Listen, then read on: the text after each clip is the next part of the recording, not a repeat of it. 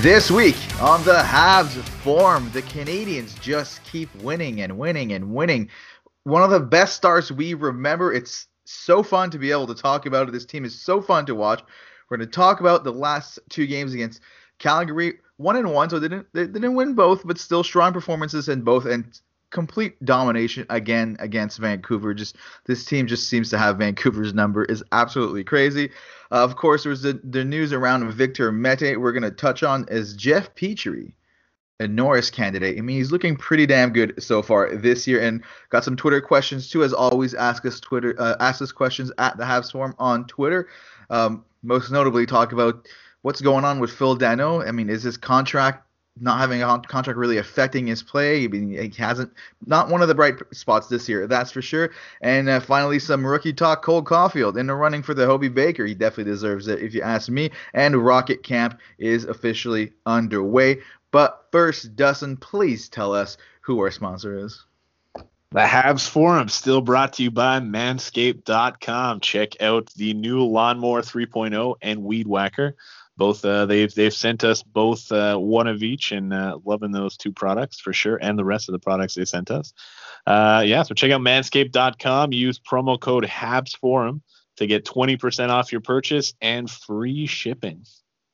Very exciting. All right perfect. So definitely check that out. So let's get into it.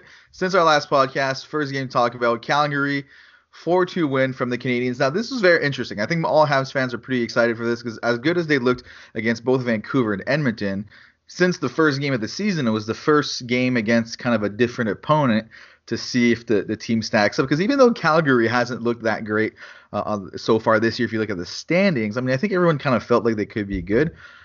And it, it was an interesting matchup. The first game 4 2, because even though the Canadiens won, I think a big part of that win though was David Rittich really not, did not look very good for Calgary. So I think that played a big part in how that game went, honestly. Yeah, well, definitely. I mean, the, the two games against Calgary, it, it really came down to the to Calgary's goaltenders. Yeah. I mean, the first game, I mean, Rittich, he was so bad. Yeah. he, yeah. It, it, it was definitely definitely helped us out for sure. And it was it was definitely good to see the Canadiens play in other teams. I mean, you know, they they've been beating up you know, I mean Vancouver, they had already beat them a couple of a couple of times. Uh, you know, they beat Edmonton, obviously looked really good against them. So it was good to see them against another team, Calgary, a team that at least on paper you would think is is better than both Vancouver and Edmonton. But yeah, I mean, you saw it that uh, you know that Rittich definitely was not up to par. But uh, yeah, I mean, was, the Canadiens still played really good though. Uh, like well, I thought, that's, the, that's the thing. They, they, the Canadiens this year are what's great is that they're they're taking advantage of these situations where maybe a play like a goaltender on another team's not uh, having a great game, and actually, like sometimes I feel like you were games last year. You, after a few shots on, on the opposing goaltender, you, you feel like, oh, he's looking kind of shaky. You know, we got to take advantage of this. But then just would miss opportunities, just shoot in the chest of the goal. and basically we let the goalie get into a groove and end up having a better game. I feel like, like that happened so many times last year. This year they pounce on on them right away and and and they get it done right. And like just like last year, we all we kept talking about how they kept losing against Detroit, couldn't finish against a worse team. Good teams win these types of games convincingly. It, it's it's something that, that that can't be underrated. It's it's important to win these the games you should win and win them convincingly, and that's basically what they did in that, in that first Calgary game. Oh, absolutely. Yeah, I mean, like you said, I mean, they lost four times to to Detroit last season, uh, historically bad team, and you know that that was going to be the difference this year. I mean, yeah, maybe maybe the Canadian division is a little bit weaker than some of the other divisions, but you know, it's it's going to be a race really the whole season with Toronto and well potentially Winnipeg as well, but we'll we'll see how they do. But um, yeah, it's I mean it's going to be a race the whole season. Toronto's obviously doing really good as well. Uh, you know, in, in in maybe a weaker Canadian division, but yeah, I mean they they have to win these games that they should, and and so far they've been able to do that. They've they always seem to come out strong you know, aside from maybe the second game against Calgary, I thought, but they've regularly come out strong. And you know, they when they were playing a, a weaker goalie like they did, uh, you know, against Edmonton with Koskinen in nets, and and obviously with Rittich in nets as well, they've been able to to pounce on them and and take advantage and and obviously score a boatload of goals.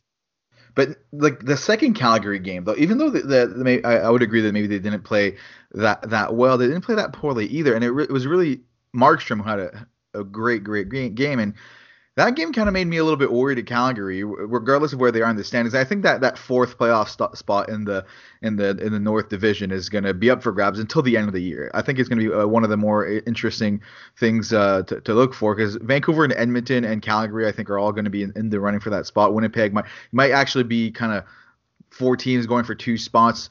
Who, who knows who's going to take that last spot? I can see any of them take, even Vancouver, because they don't look as bad against everyone else as they do uh, against us. But Calgary, the way Markstrom plays, that looks like the type of goaltender that can, if you face him in the first round of the playoffs, can absolutely steal a series. no, the, he's a heck of. So like, I, would be I'd be a little worried if I if we were to face Calgary in the first round. Yeah, I'm not gonna lie. Yeah, no, uh, no, I definitely agree with that. I mean, yeah, I, I was really surprised that, Mar- that that Vancouver in the first place let go of Markstrom. I mean, you know, Demko has uh, he, he's had some ups and downs. I mean, he's definitely you know a solid prospect. He's still very young. And you know, obviously their plan was to go with him. And I mean, Holtby is certainly a a pretty good uh, number one A, number one B there. Is he though? Holtby has fallen off really, really hard. I mean, he, he, I've not been impressed with Holtby at all in the games. I mean, I know it's because Montreal's been exposing Vancouver's defense, but even more than that, Holtby's looks shaky. He's giving rebounds constantly. He can't control his rebounds at all. Like I don't know if we're just spoiled watching Price over the years, who's so great at controlling his rebounds, but just Holtby no control of his rebounds whatsoever. Like that's a big problem. I think Vancouver would be in a better position today, if, like for sure, if they had Markstrom still on, on that team. No, I, th- I, think that's definitely fair. But I mean, I th- I think the their defense more than their goaltending got really exposed against the Canadiens.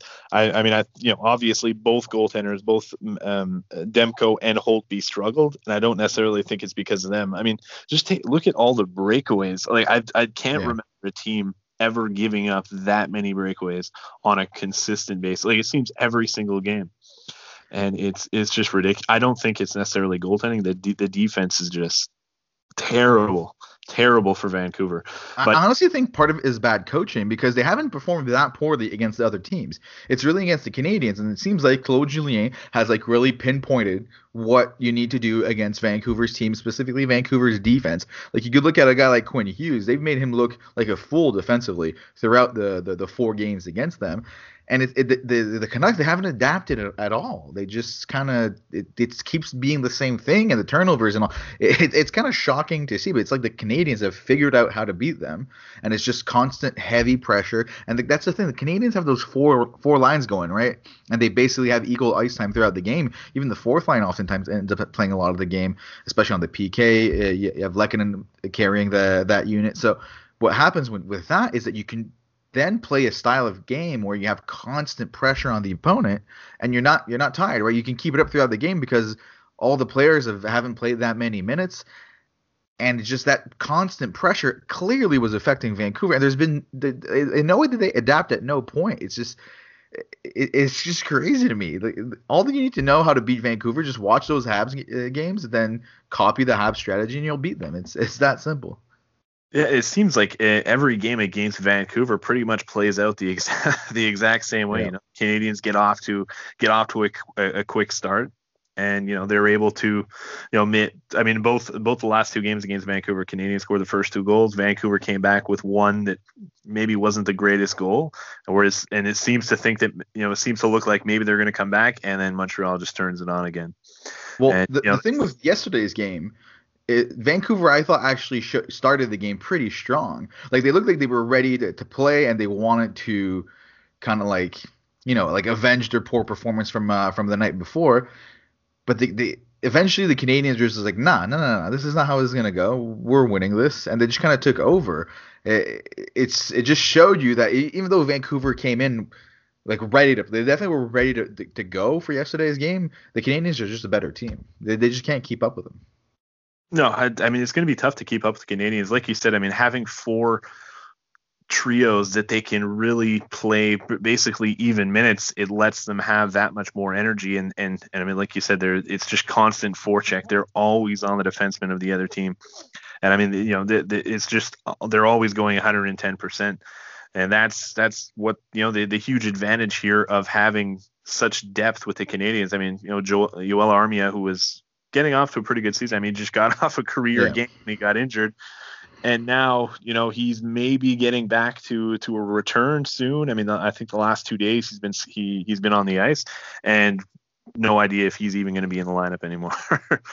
you know, with the way Corey Perry's been playing and the way everyone's been playing, like yeah, it, it, that's the thing. It's like we haven't even missed him, despite how how uh, how well he was playing. I still think he gets back in the lineup. Maybe we have a similar situation with some of the forwards as, as they're doing with the defensemen, because you, you you don't want people sitting for too long if they haven't had really a, like you hate to see it when a player gets injured and then to for him to lose his spot when he's playing so well, right? He hasn't deserved to lose his spot, so he deserves to kind of have the ice time back. And I think that that it's important to manage that correctly as, as, the coach to you want you do want to keep your players happy keeps the locker room happy and all that you want to keep that groove going and I, I, love how they handled it actually with Kulak I mean if you watch the the RDS broadcast uh, interviewed him the, the day after he was scratched and uh, Kulak said that Claude Julien came up to him, explained the situation, said it had nothing to do with the way you played. Uh, we just kind of want to have a rotation of players coming in and you know give, give Mete a game.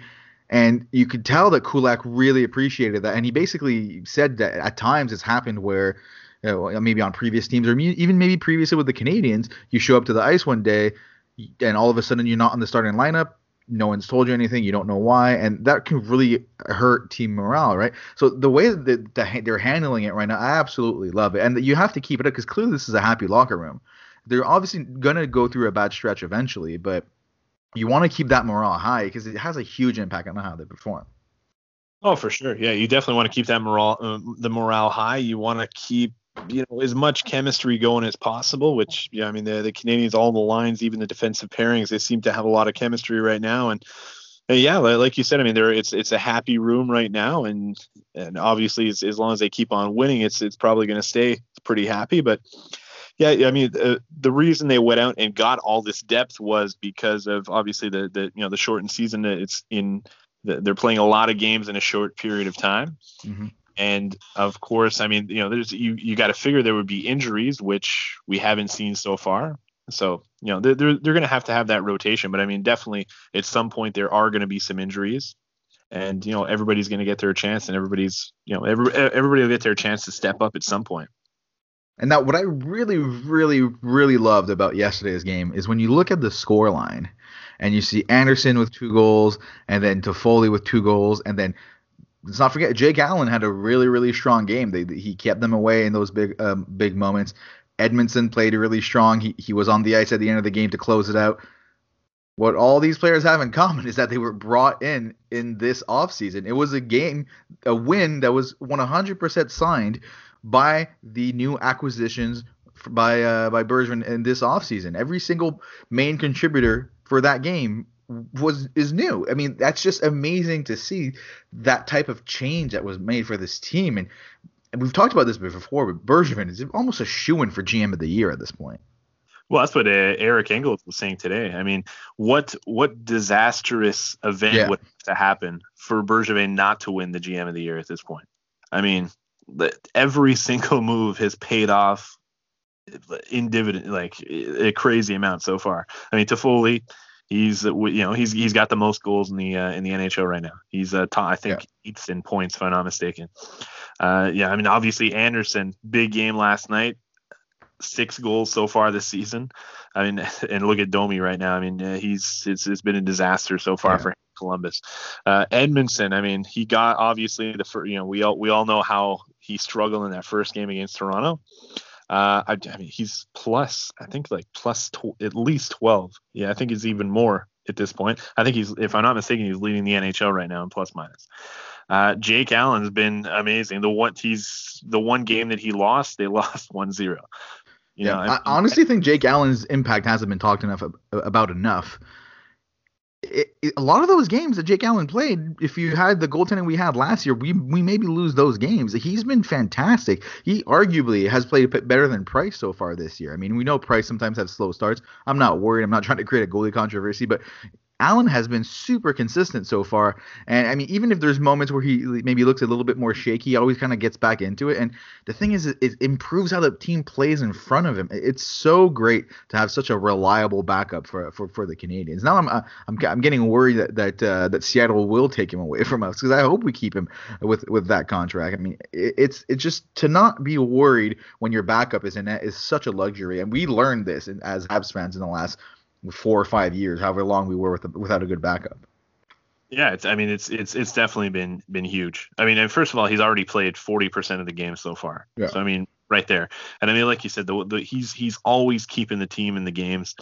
Uh, I mean, I thought I thought last night when Vancouver t- uh, they didn't tie it up, they they made it two to one, and they near very nearly tied it up like a minute later.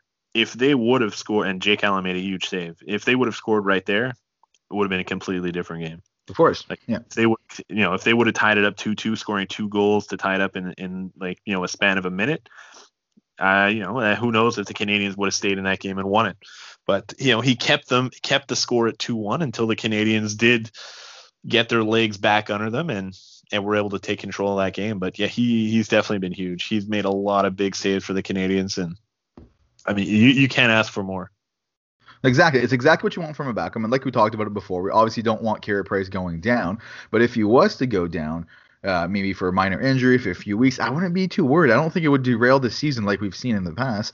And uh, like another great example too is how we, the, the the game that Allen played most recently, or not the most the one before, uh, I forget which one it was. Anyways, Price basically apparently had minor discomfort, and it's one of the maybe one of the reasons why Allen maybe came in a bit quicker than uh, after the the previous game. But in previous years, the team wouldn't do that. They wouldn't trust their backup. So maybe Price, even if he's not 100%, would still want to come in. I wouldn't even be surprised if a guy like Carey Price, if he doesn't trust his backup, maybe is not being 100% honest about maybe he has some discomfort, but he doesn't want to miss a game because you know how much it can impact the team and all that. But now to have from top to bottom trust in your backup, it means that Price can take the rest he needs to take, and it means that come playoff time, he'll be ready to go. And we saw what arrested Price could do in the playoffs in the, in the previous playoffs, and it, it's an absolute game changer. It's it's it's it's absolutely huge.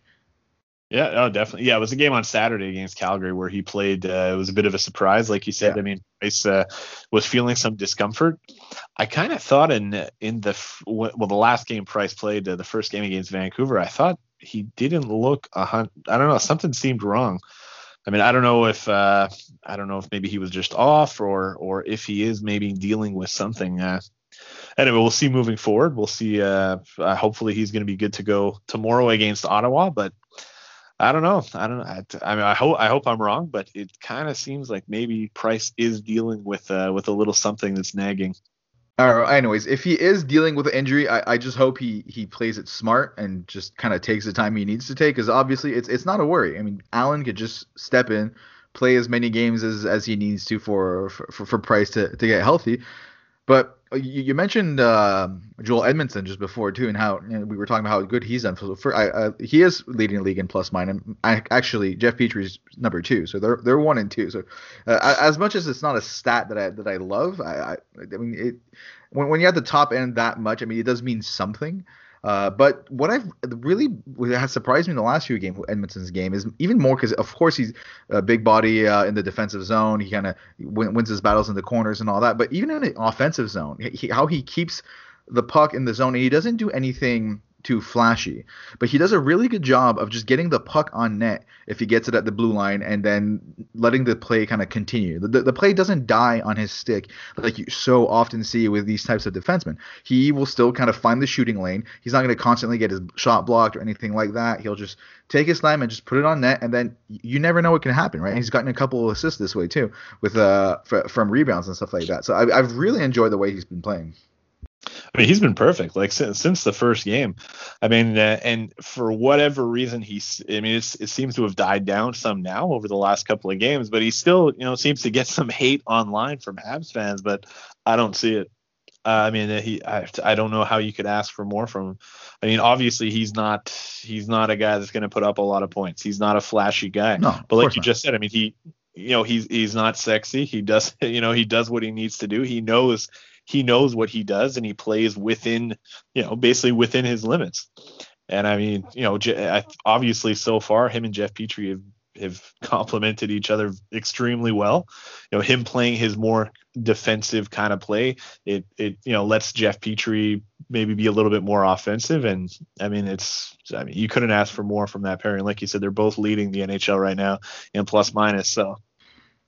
I mean, to your point, it allows Jeff Petry to be more offensive. I mean, has it ever. He has 13 points in 10 games. He he's having a, monstrous beginning to the season. I'm I'm sure that plays a big part of that plays into the fact that he's he's playing with Edmundson and that, that is a, a step up from from Kulak. I mean, people the Kulak and Petry uh, pairing over the years has been absolutely loved by the advanced analytics community. They always show up on on those stats and all that. And I mean, Kulak has been finding his moments and all that, but a big part of that is just how good Jeff Petry is. I, I really think at this point he somehow is still underrated in the NHL because and now there's starting to be some buzz online uh, on Twitter and all that about how he's having a Norris level season so far, and he absolutely is. And it's not just because he's producing offensively, because uh, I will admit it, it, does annoy me that it seems like the offensive stats is what counts the most when it comes to the Norris t- Trophy, when defense should also obviously be considered. But he's phenomenal on both sides of the ice, and he's just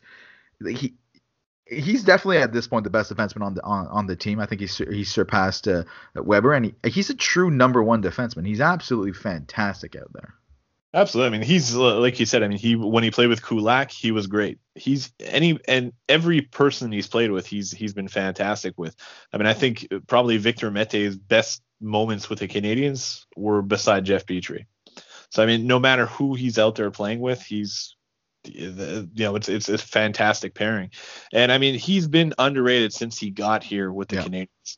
And I mean, it's like for, I, I am really I mean, okay, he's he's put up a little bit more points than I was than I would think than I would have thought.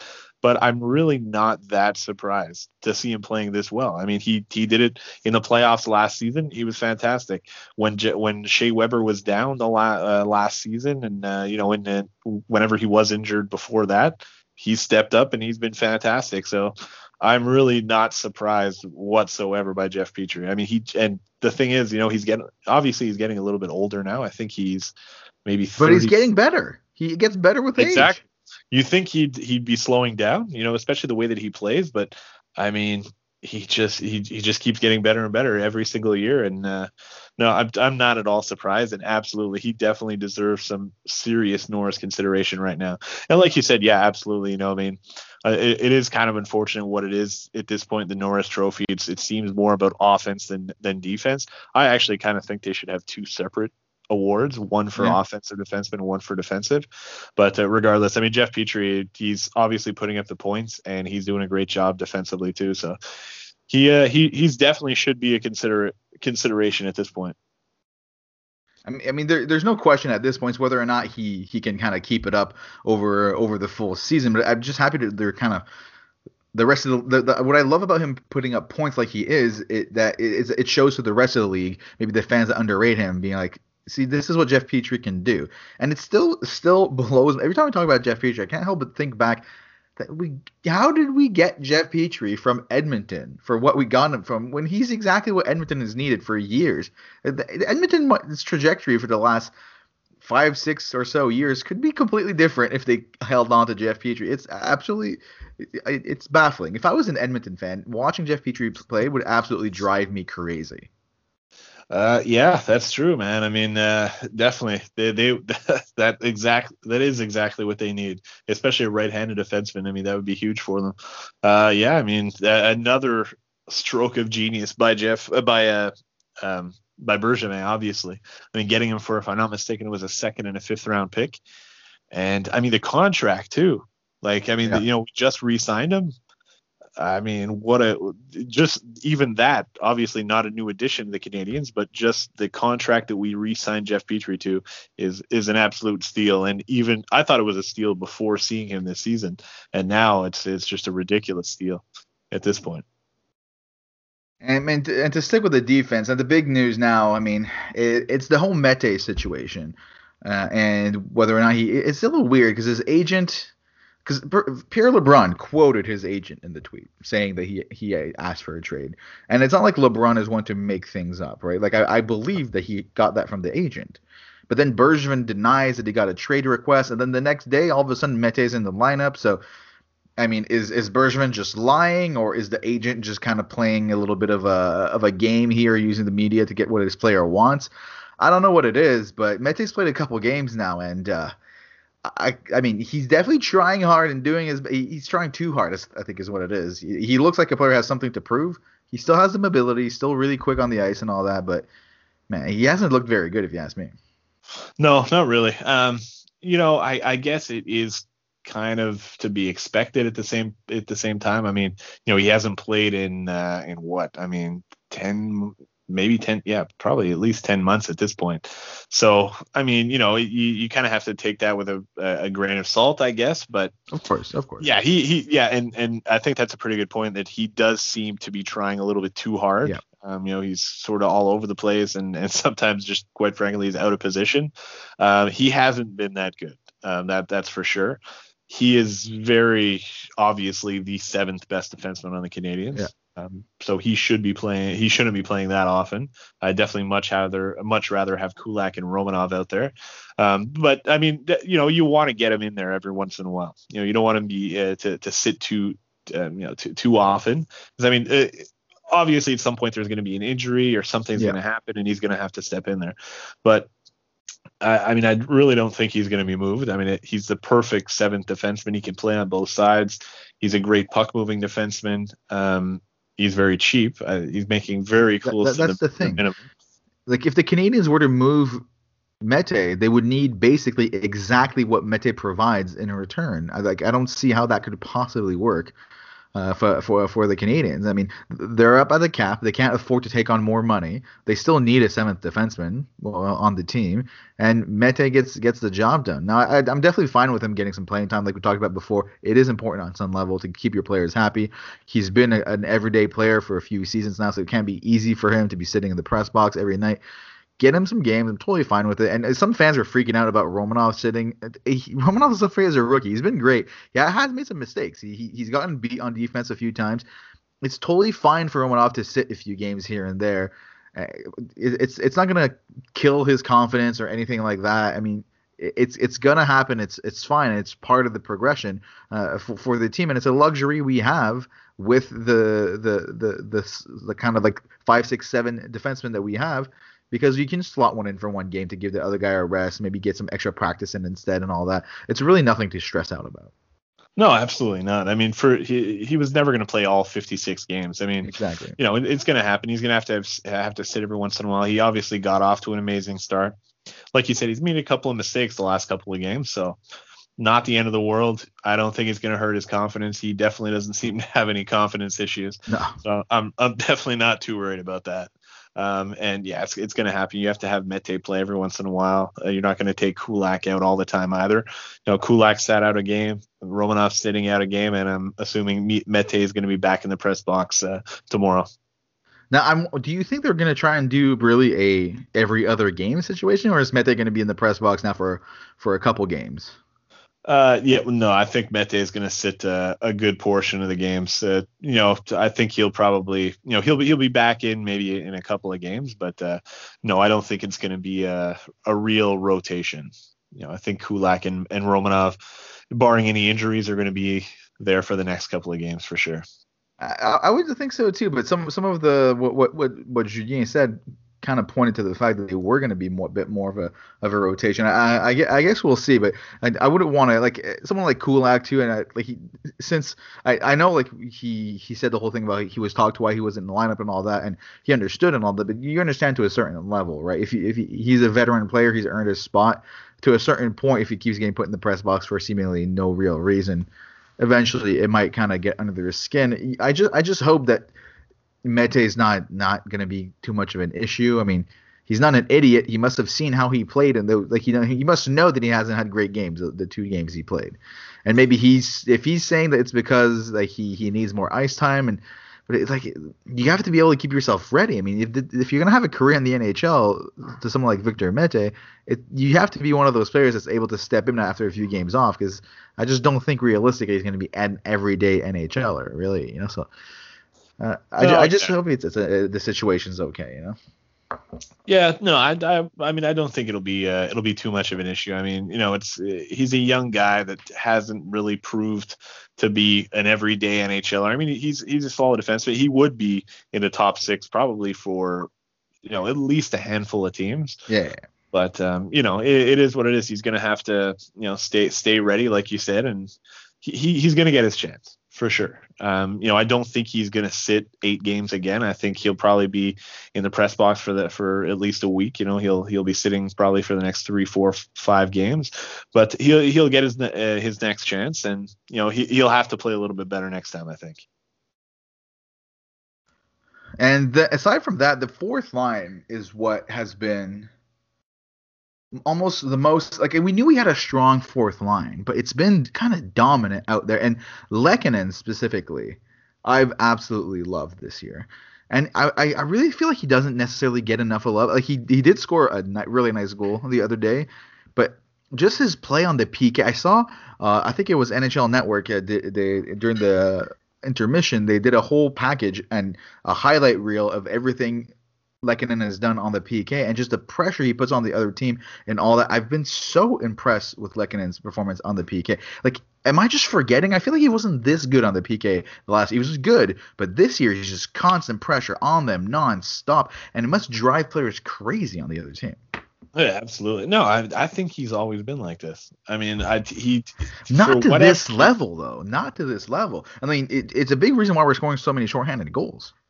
Yeah, well, uh, okay, May- maybe he has stepped it up a, a, little bit, but he's always been. I mean, that's always been his bread and butter, playing defensively, being amazing on the PK. He's, you know, he's been a staple of the PK for the Canadiens for the last couple of seasons, and you know, he's been a big part of the P, of you know the successful PK that we've had.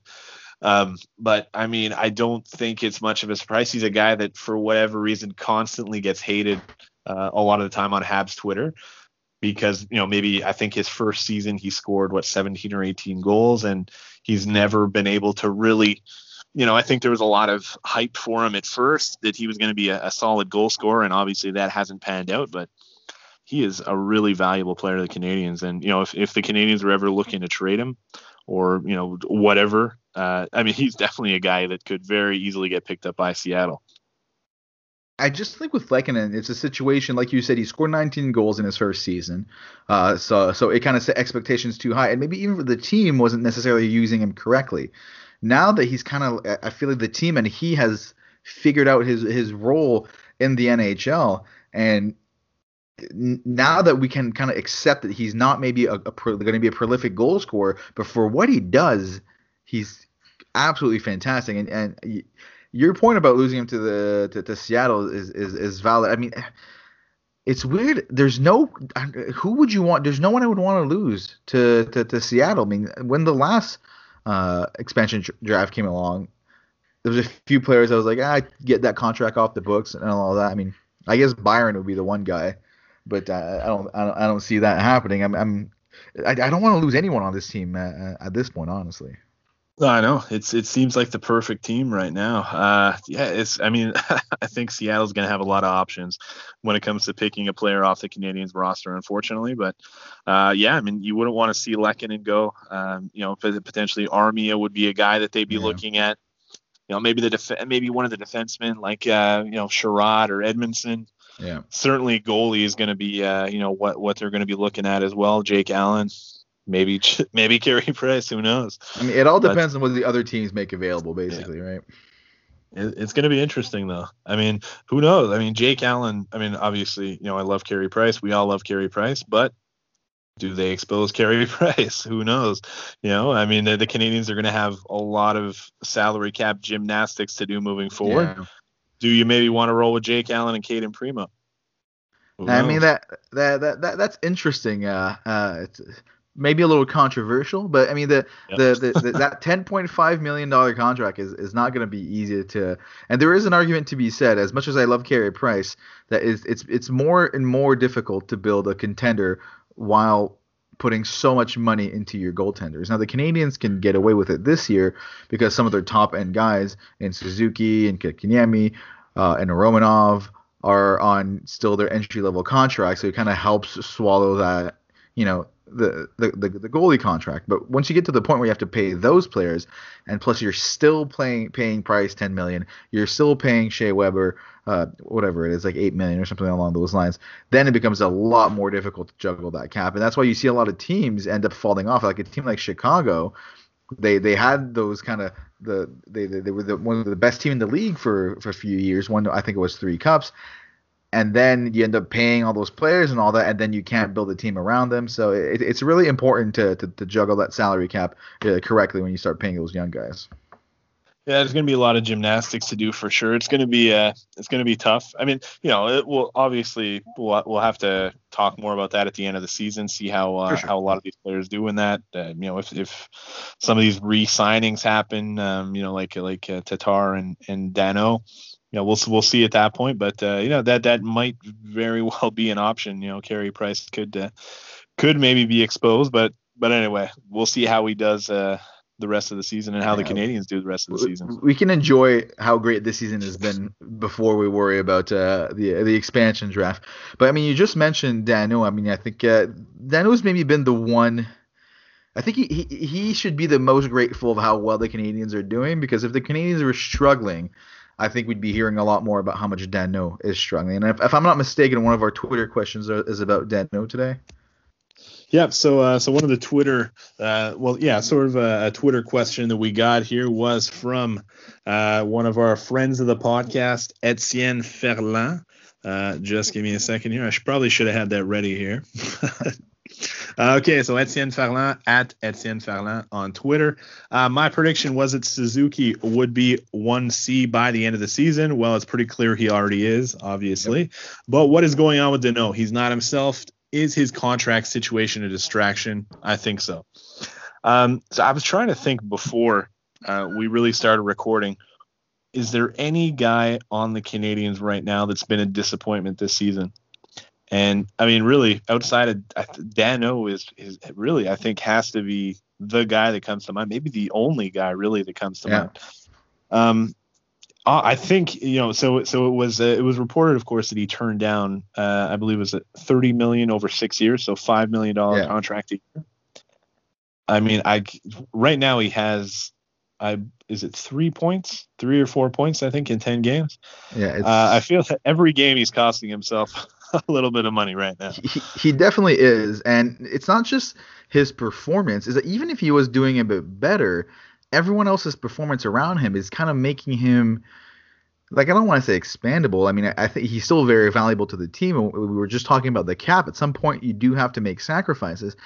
I mean, offensively, I don't think he's needed really on this team at this point. I think a big reason why he was able to produce offensively is because he was his line was relied upon for offense. What while now Dan was not the one going out there. If we need a the, the center going on there for offense is going to be Nick Suzuki. I mean, Kotkaniemi is already if if if he hasn't already surpassed him offensively, he's almost there. And then even on the PK, though, we were just talking about how how fantastic Lehkonen's been on the PK.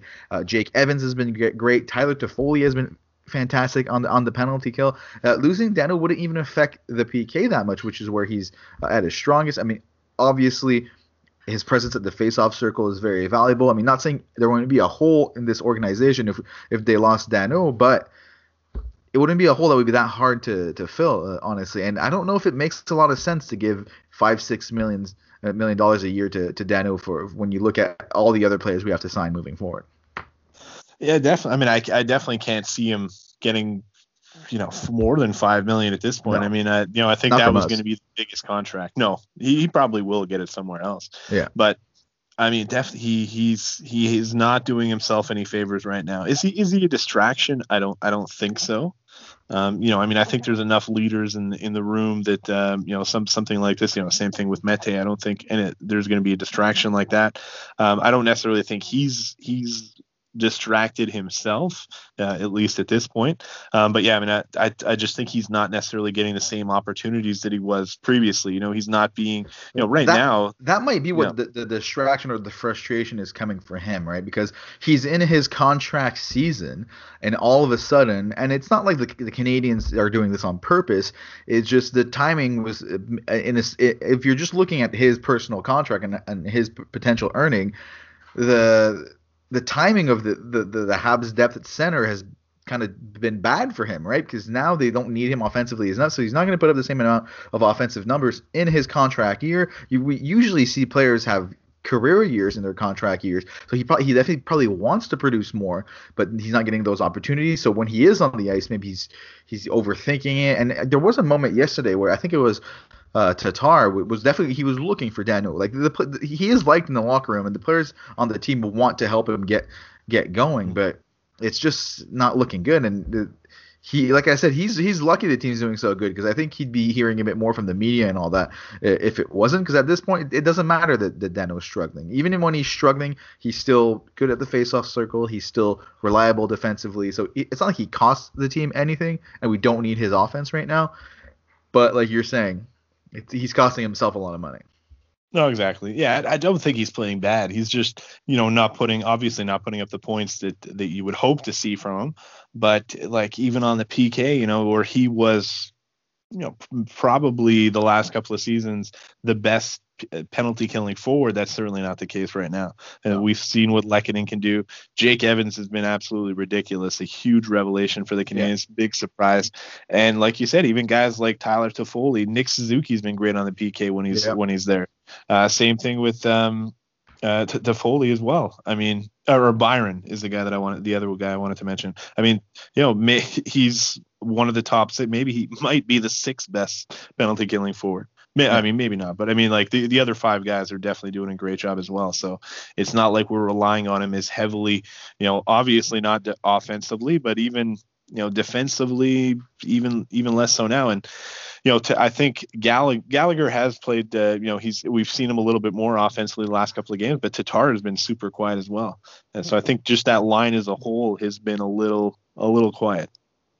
And that you're going to see that sometimes. I think some uh, as far as Tatar and Gallagher go, the, the, the luxury that the Canadiens have now is that they don't need every line. They're not relying on one line for offense every night, right? A different line could be the line producing uh, every night. And I, I feel like Tatar and Gallagher, even though maybe they haven't been putting up as much points the last few games, you still notice them, right? You still there's still opportunities, there's still shots being being taken. I mean, Gallagher, you always see him. I can't really think of a game. I mean, Gallagher had a hard game yesterday, first of all, because I think he got hit by by a shot from his own team twice. Yeah, two shots. Yeah, one one Weber first of all. exactly, and we know his history being hit by shots by, from Weber, right? So I mean that can't can't really hold it against him for for yesterday's uh, game. But with Danault, is is you don't notice him as much, right? If anything, maybe sometimes trying to do too much. And and like I said, is even if he was producing at the same level as he has in the last few years. The thing is, is that with the way everyone else is, is, is, is developing around him, his skill set is just not as needed as it used to be. So he, he really can't be too greedy with that contract, or else, uh, I mean, I think Bergevin's going to have to move on if he is. Yeah, I mean, you know, I, you're not going to break the bank for him. You no. know, uh, it's it's going to be tough to see him go, but but again, I think at the end of the day, it, it's going to get done. But he's definitely not doing himself any any favors right now, and he, you know he's he's losing money basically every every game at this point. Yeah. But yeah. Uh, you know, I mean, he, he, could definitely turn it around though. I'm not, that, not uh, about it. Definitely. I mean, we might get a stretch where all of a sudden th- that line is is is the best line on the team for for for a few games. And we've seen it also time and time again, whether it's hockey or any other sport. Sometimes players just go through a bad stretch, and you just need that one goal, and then uh, mon- monkeys off your back, and then you, you can kind of get on a roll after that. You know, so I mean, it's still very early in the season, so we'll see. If he does kind of find his groove in time for the playoffs, and this team gets even more dangerous, I mean that that that'll be. Yeah, we wish him. We, we want him to do that. That that'd be fantastic.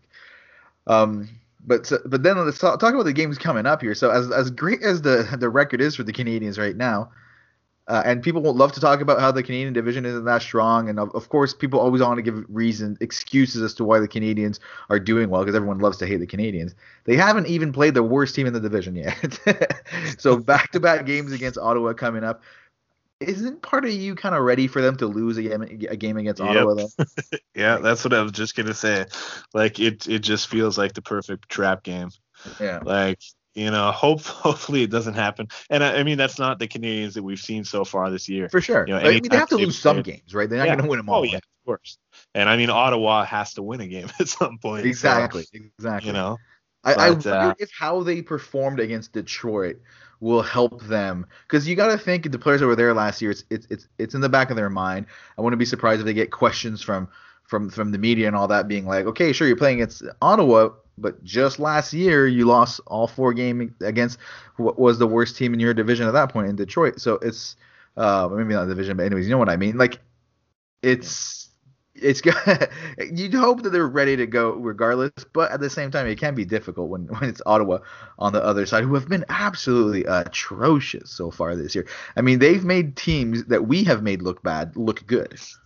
Yeah, I mean, yeah, they they've been really bad, like all over the. Place. I mean, just look at their defense. Like uh, the goaltending hasn't been that great. So bad. Yeah, well, I'm really not surprised about that. I I never really. Yeah, you never liked Matt Murray, right? Uh, and man, like you know, he was always pr- pretty protected against, you know, in front of uh, or behind a uh, a Pitts, a really good Pittsburgh team, you know, where yeah. he won two cups. But no, I knew he was going to get lit up when he when he got to Ottawa, and that's he's he's put up terrible numbers. But yeah, I mean, hopefully the Canadiens, you know, tomorrow can get off to a good start.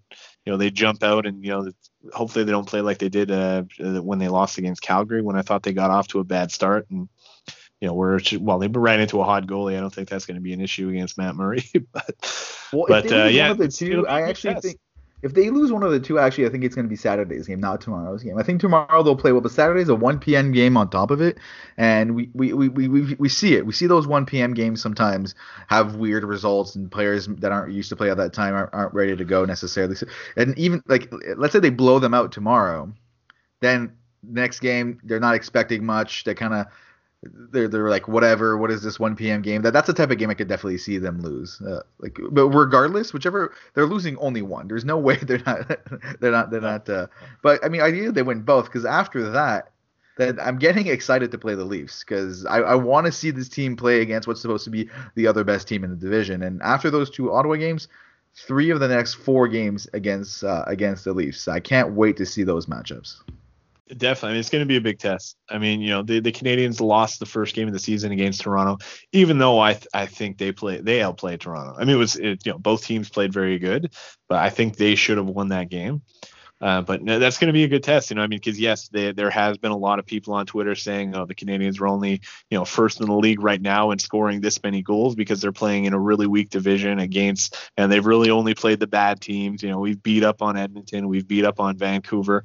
Yeah. Uh, it's man, three games in four, you know, against uh, or well, three out of four games against Toronto. It's it's going to be interesting, you know. Well, the thing is, Edmonton and, and Vancouver has been, hasn't been as bad against everyone else though. People are forgetting that part of it, you know. Well, yeah, well, exactly. You know, I mean, and all, you know, if you take a look at the other divisions, it's sort of the same thing too. There's, you know, one, two, maybe three really strong teams, and the other teams are, you know, around or under 500.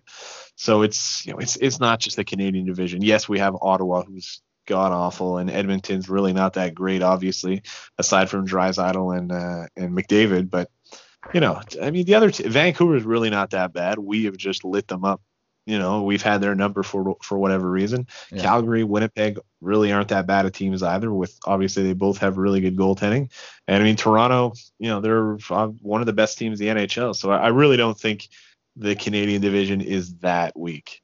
Yeah, I I, I, I really don't either. I mean, I I don't think it's I think it's kind of a middle level division. I, there, there's there's one or one of the divisions is definitely much better than, than, the North Division, and then one of the divisions I was looking at them is, is definitely worse. I think they're kind of in the in the middle there uh, as far as strength, but it's so hard to tell, right? Like it's going to be a crapshoot come the playoffs.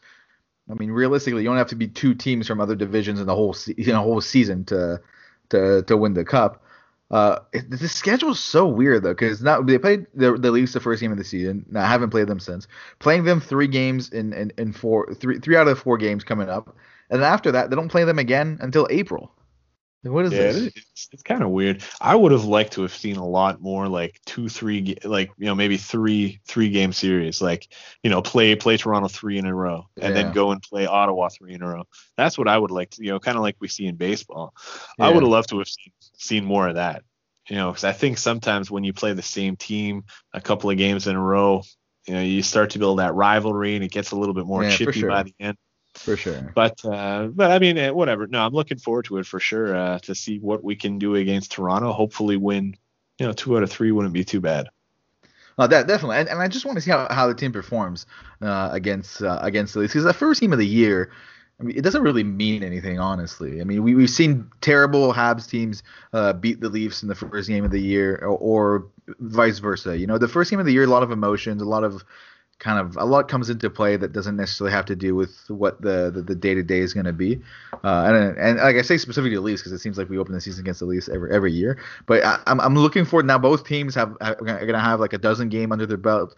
You know, both are going to be at the top of the division probably at that at that point.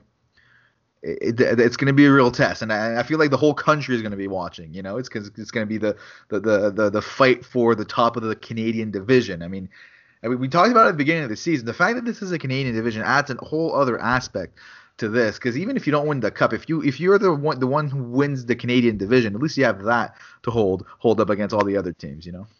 Exactly, and uh, I mean, with all the games against other Canadian teams, I mean, t- Twitter's been pretty toxic between yeah. the fans. Yeah, you know, even for, the, for, Habs Twitter has been pretty bad. I mean, I noticed they were they kept posting the same meme to it's such a stupid meme too. I don't know if you saw this to the official Vancouver Canucks Twitter. Uh, it's it, I don't even know how to describe it. Basically, you just lost two, and then they put one of our players, and there's a bunch of. It, it looks like it's made by a ten year old. I'm assuming it's ten year olds that are doing this, but it's just it's it's so embarrassing. And then and then you go into the comments, and there's so much. It's it's very toxic, and and obviously so much of it turns into like insulting us because we're the French team and all that, and it's just like does it need to turn into this, guys? Come on. yeah, but it was obviously going to. I mean, especially now with COVID, nobody has anything else to do. So it's, it's definitely true. It's definitely. But if if you ever have an American friend telling you that oh Canada is great because the Canadians are so nice, like the whole the whole thing about Canadians being so nice, just show them hockey Twitter. Just show them hockey Twitter and be like, trust me, we're not that nice. we got plenty of assholes uh, on our side too. Yeah, we're nice until it comes to hockey. That's for sure. yeah, exactly, exactly. All right, so uh, moving on then, talk about the prospects real quick. Obviously, still not much to talk about when it comes to to prospect, except for Cole Caufield, which is probably the most exciting uh, prospect, who is not right now number one in voting for the Hobey Baker Award, and you can actually go vote uh, for for I think it's just hobeybaker.com or something like that. Yeah, I think so. Uh, well, anyway, yeah, hobeybaker.com slash vote. Yeah, exactly, exactly, and you can see it's it's made its way through Twitter because now Cole Caufield is uh is number one in the voting and pretty pretty strong uh strong lead uh, going there too. So I, think uh, Habs Twitter is doing a very good job here.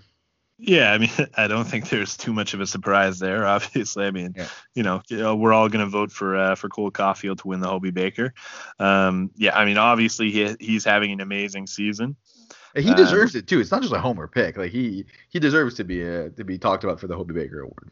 Yeah, well, I mean, I would. Uh, I mean, Jack LaFontaine's having a having a pretty damn good season too. Um, at uh, at Wisconsin, uh, uh, where does he? No, Minnesota. Um, yeah, he's putting up an amazing season. His goals against average uh, just above one. goalie, who cares? Dude, goalie, Give it to the goal scorer. It's the mo- most important spot on the ice, the goaltender. Debatable, debatable. but uh, no, I mean, uh, would love to see it. I mean, he's definitely having an amazing season. Uh, no surprise, obviously. Um, put a, over over a point per game. I think he has. Uh, yeah, I don't know how many points. He, he, he, I think he has like 24 points in 18 games. So he's having an amazing season for sure. Um, there's also another Canadians prospect, Jordan Harris, that's uh, that's up for the uh, for the Hobey Baker as well. He's one of the finalists. Um, I don't know where he 50 the finalists. So. Yeah. So, but Jordan Harris having a great season as well. Uh, and you know, I I mean, I think Cole Caufield, this is probably going to be his last year in college. I think you could probably see him with the uh, with the Rocket, maybe even the Canadiens probably maybe with the taxi squad. I don't know if he'll play with the Canadiens at some point this season, but uh, you're definitely going to see him in the uh, bleu blanc rouge pretty soon for sure. Yeah, I, I think so too. And obviously with a guy his size and all that, I mean, we're excited to see what he can do, but we're excited to see if he can translate his game to the NHL level. I mean, if he can, to add that type of, of scoring touch to this team uh, would would be amazing.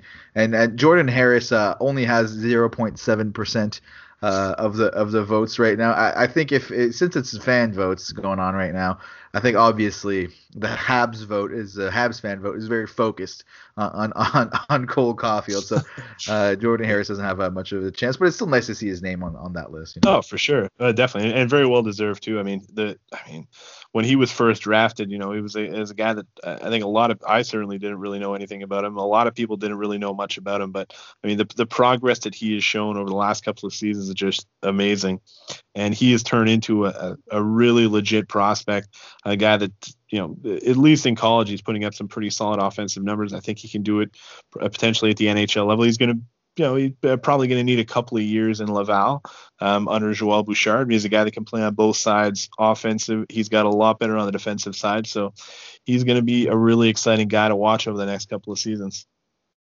All right, looking forward to it. And then aside from that, there's the the Rocket cap underway. If, if I'm not mistaken, I think you had one more Twitter question about the the Rocket.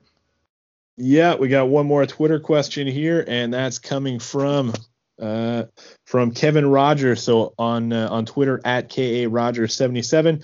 With the Rocket season coming up soon, do you think Fleury and Poehling go to Laval and get some playing time? Who takes their place on the taxi squad? And then he suggested potentially Weal and Ouellet. Um, yeah, I mean, you would have to think that uh, that probably Poehling and Fleury will be in Laval once the once the season gets started, um, because certainly you want them playing as much as possible. Uh, you know, especially I mean, well, really both of them. I mean, Poehling and yeah, for Fleury. sure. Yeah, you you want uh, them both playing for sure. But we talked about this before. I don't even know if you need to replace them on on the taxi squad. I mean, the the Rocket are going to be playing in uh, at the Bell Center anyway. It's the taxi squad's there to help teams if they need to have a quick replacement. But is it really necessary? Like, I don't see why. You might as well have more players playing instead of putting one on the taxi squad. They have to go through waivers to go to the AHL anyway. Yeah, it's true. So yeah, I, I, mean maybe they don't. Yeah, you know they really only need you know I mean they already they're gonna have Frolik anyway there. Maybe maybe they could call up the, a defenseman I guess. Um, but I mean you know Ouellet first of all is, is the captain of the Rocket, so I don't necessarily think that he'll be called up. They really don't have a whole lot of veterans on this team. Um, so actually no. So, so if they do they need to quarantine before joining the the the, the, the, the if if a player from the AHL team gets called up, are they supposed to quarantine? That's that's a good question. So maybe that's I mean, what the, both, the, the maybe that's what it is because yeah. they are playing at the Bell Center. Um, so it would seem weird they would have to quarantine, but I know they're yeah. being extra safe safe about it, and we don't want to take it for granted. We're seeing what's happening with other teams in NHL. I mean, luckily it hasn't come uh, north of the border yet, but uh, it, it's already hit a lot of teams. Yeah, so uh, yeah, so uh, I, I, guess maybe the, first of all, for sure, Poehling and Fleury will be down on the. I mean, you would have to think that they're going to be going down. They want to give them as much playing time as possible. Um, you know, uh, like I said, the Canadiens don't exactly have, or I mean, the Rocket don't necessarily have a whole lot of scorers, really. Um, they don't have a whole lot of veterans on the team, so I don't think they necessarily want to lose Ouellet, their captain. Um, you know, guys that I think maybe you could see called up maybe Jordan Weal. I think that could probably make some sense. Belzil, I think you know, for whatever reason, Claude Julien seems to like him. He got yeah, but you are still playing. better off having Belzil playing. Are you not? You know, like is Belzil yeah. really a player that? Oh, He's like, been a leading scorer for the Rockets. Three um, weeks in the time. Exactly. Um, yeah, maybe Jordan Weal. I mean, Jordan Weal, even when he was with the Rocket, uh, I think last season he didn't necessarily, he didn't really tear it up either. So that, I think that, he, makes a lot of sense to me, Jordan. He Weal, makes a lot sure. of sense, I think. And uh, and aside from that, on defense, I mean, Ouellet maybe, but again, he's the captain, so I don't necessarily think you want to call him up. Two other options you could see, t- two guys that are not necessarily pros- full-on prospects are Otto Leskinen and Gustav Olofsson. Otto Leskinen played, uh, well, he's a left-handed, both of them are left-handed defensemen, but Leskinen did play quite a bit on the right side last season, so I you know they might like that versatility uh, de- dealt with a lot of injuries the last two or three seasons with the Rockets, so I think a Leskinen probably makes some sense. He played some with the Rocket or uh, with the Canadiens last season, so um, so yeah, a couple of options, but uh, f- definitely look for Fleury and Poehling to get sent down. All right, sounds good. So as always, thanks for the question. Send them away uh, whenever you want uh, at the Habs Forum on Twitter. I think that does it for uh, this week's episode. I can smell the dinner that is cooking in my kitchen right now, and I can't focus on the podcast anymore. It smells absolutely fantastic. So, uh, looking forward to those uh, next few games against uh, Ottawa. And we'll be back for another podcast uh, next week. Uh, so, uh, yeah, thank you for listening, and we'll talk to you next week.